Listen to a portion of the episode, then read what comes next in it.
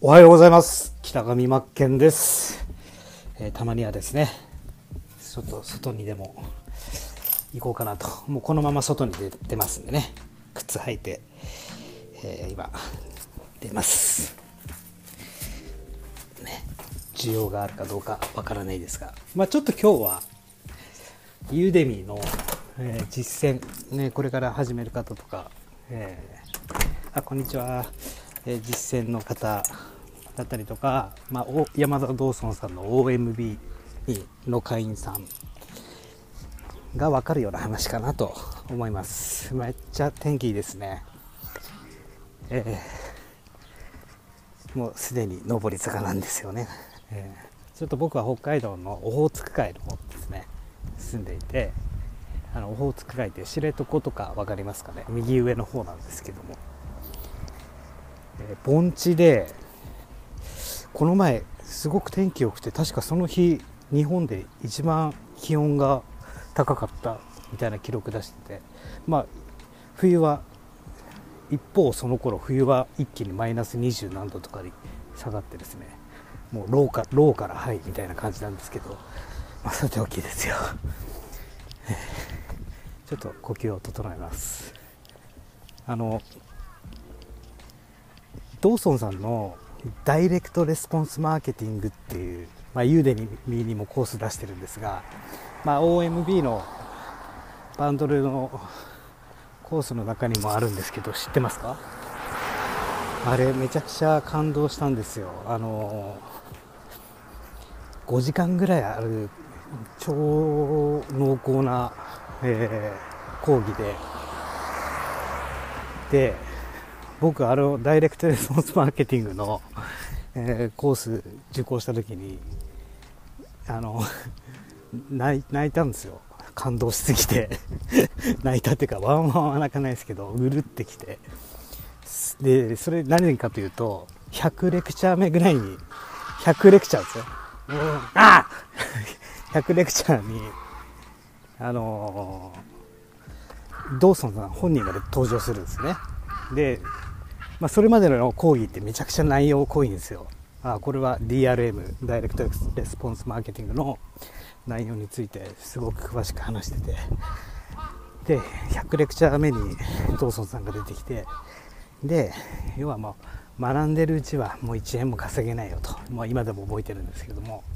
まあ、世の中ってその赤ちゃんが毎日のように誕生するじゃないですか。それと一緒でその業界に新しく参入してくる人も毎日いるんだよっていうことで。で僕たちの仕事っていうのは、ね、そういった自分の知識経験、えーそれらを自分よりも知らない人を探すっていうのが仕事だと。探す。ここが大切なんだよと、まあ、それ聞いた瞬間めっちゃあもう感情エモエモーショナルにですね。もう心響いてうわ本当そうだよなと思ってまず最初に僕はそのダイレクトレスポンスマーケティングでもう心奪われたんですね。ドーソンさんの。でまたその、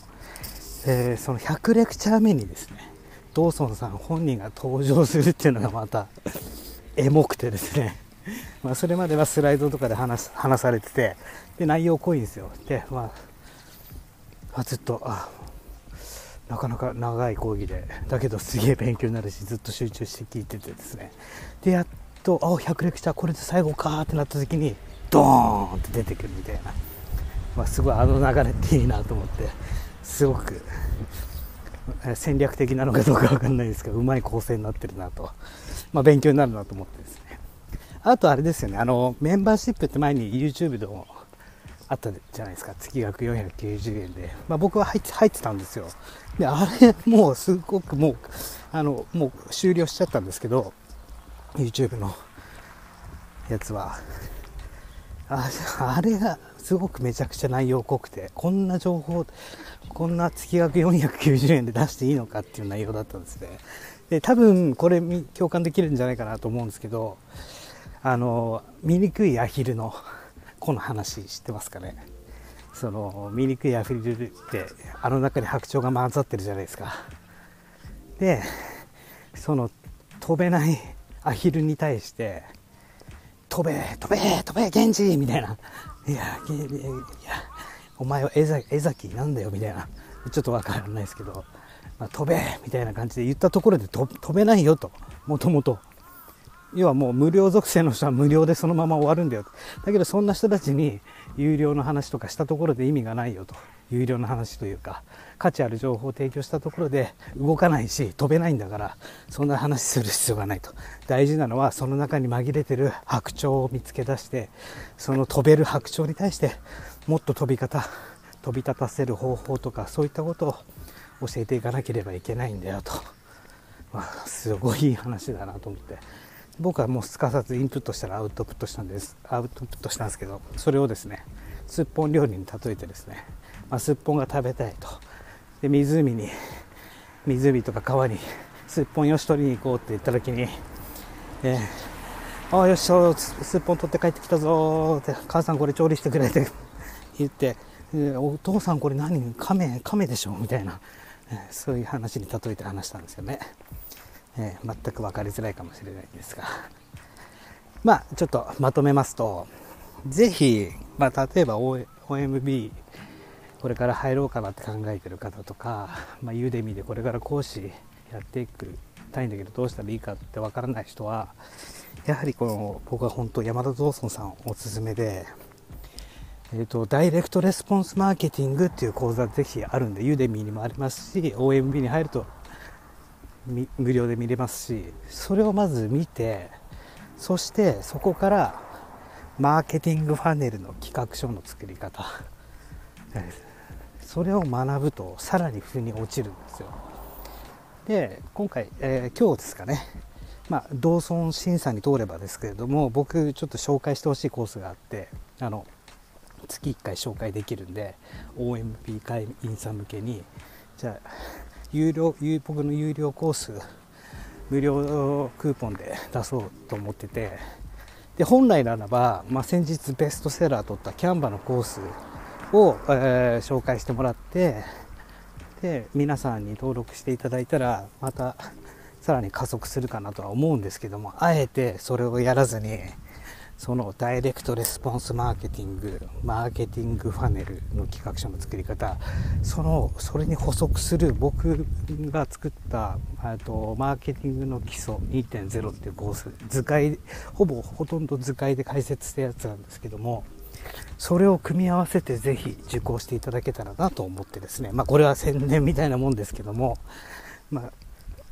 僕自身は そのダイレクトレスポンスマーケティングとマーケティングファネルの企画書の作り方要はスイートスポットとか情熱とか、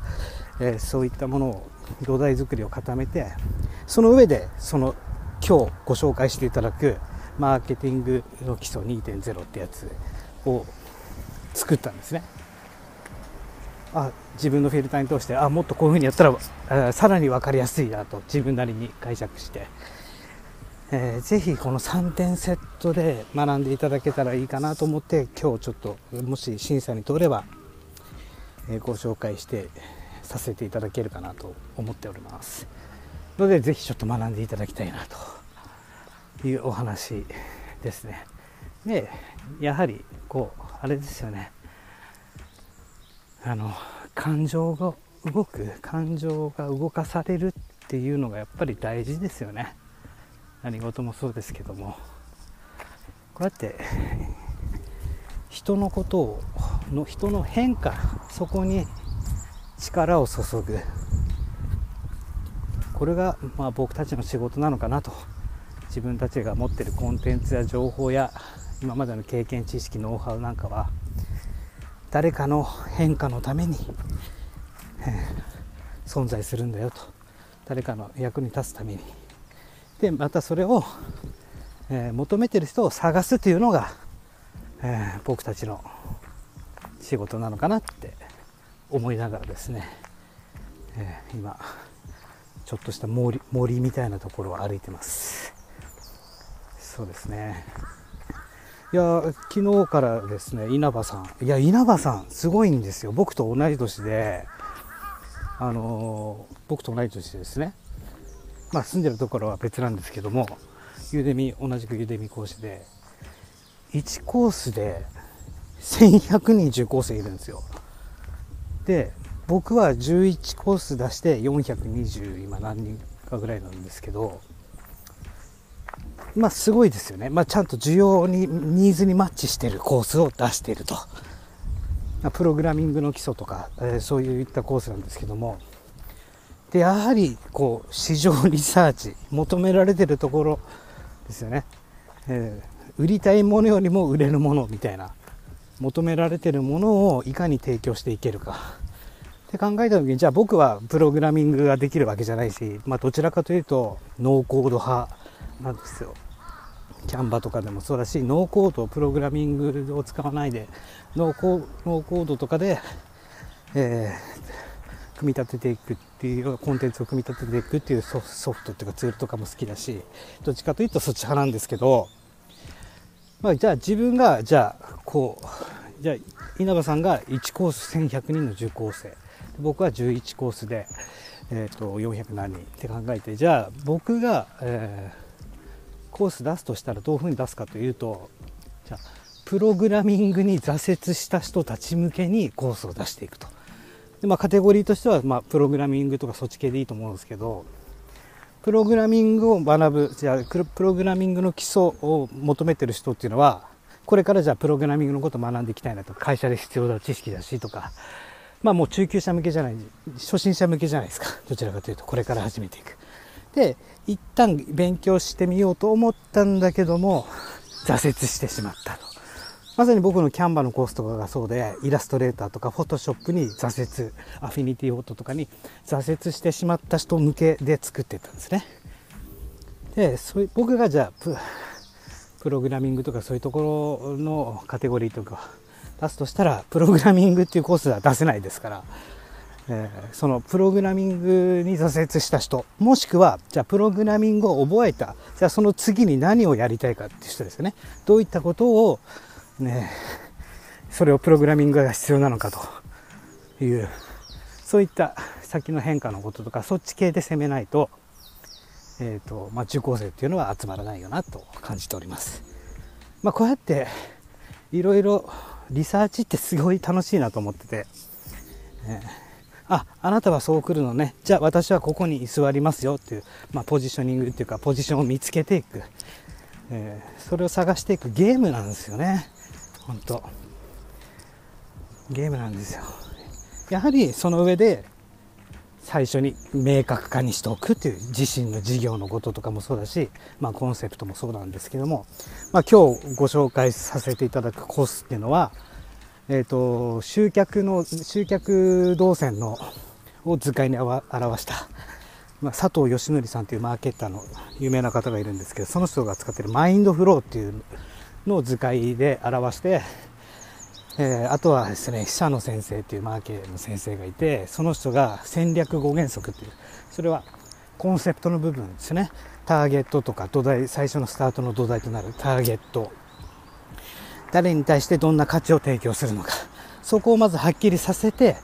的を絞ると。まあ、蜘蛛の巣、僕のイメージで言うと、蜘蛛の巣を張るんですね。えー、どんな方に向けてターゲットを絞って、そしてその人の求めてる価値をはっきりさせて、で、その上で、そのマインドフロー、えー、と集客動線に差し込んでいくと。うん例えば集客っていうと、最初に認知があって、そこから興味があって、そして検索したりとかっていう行動があって、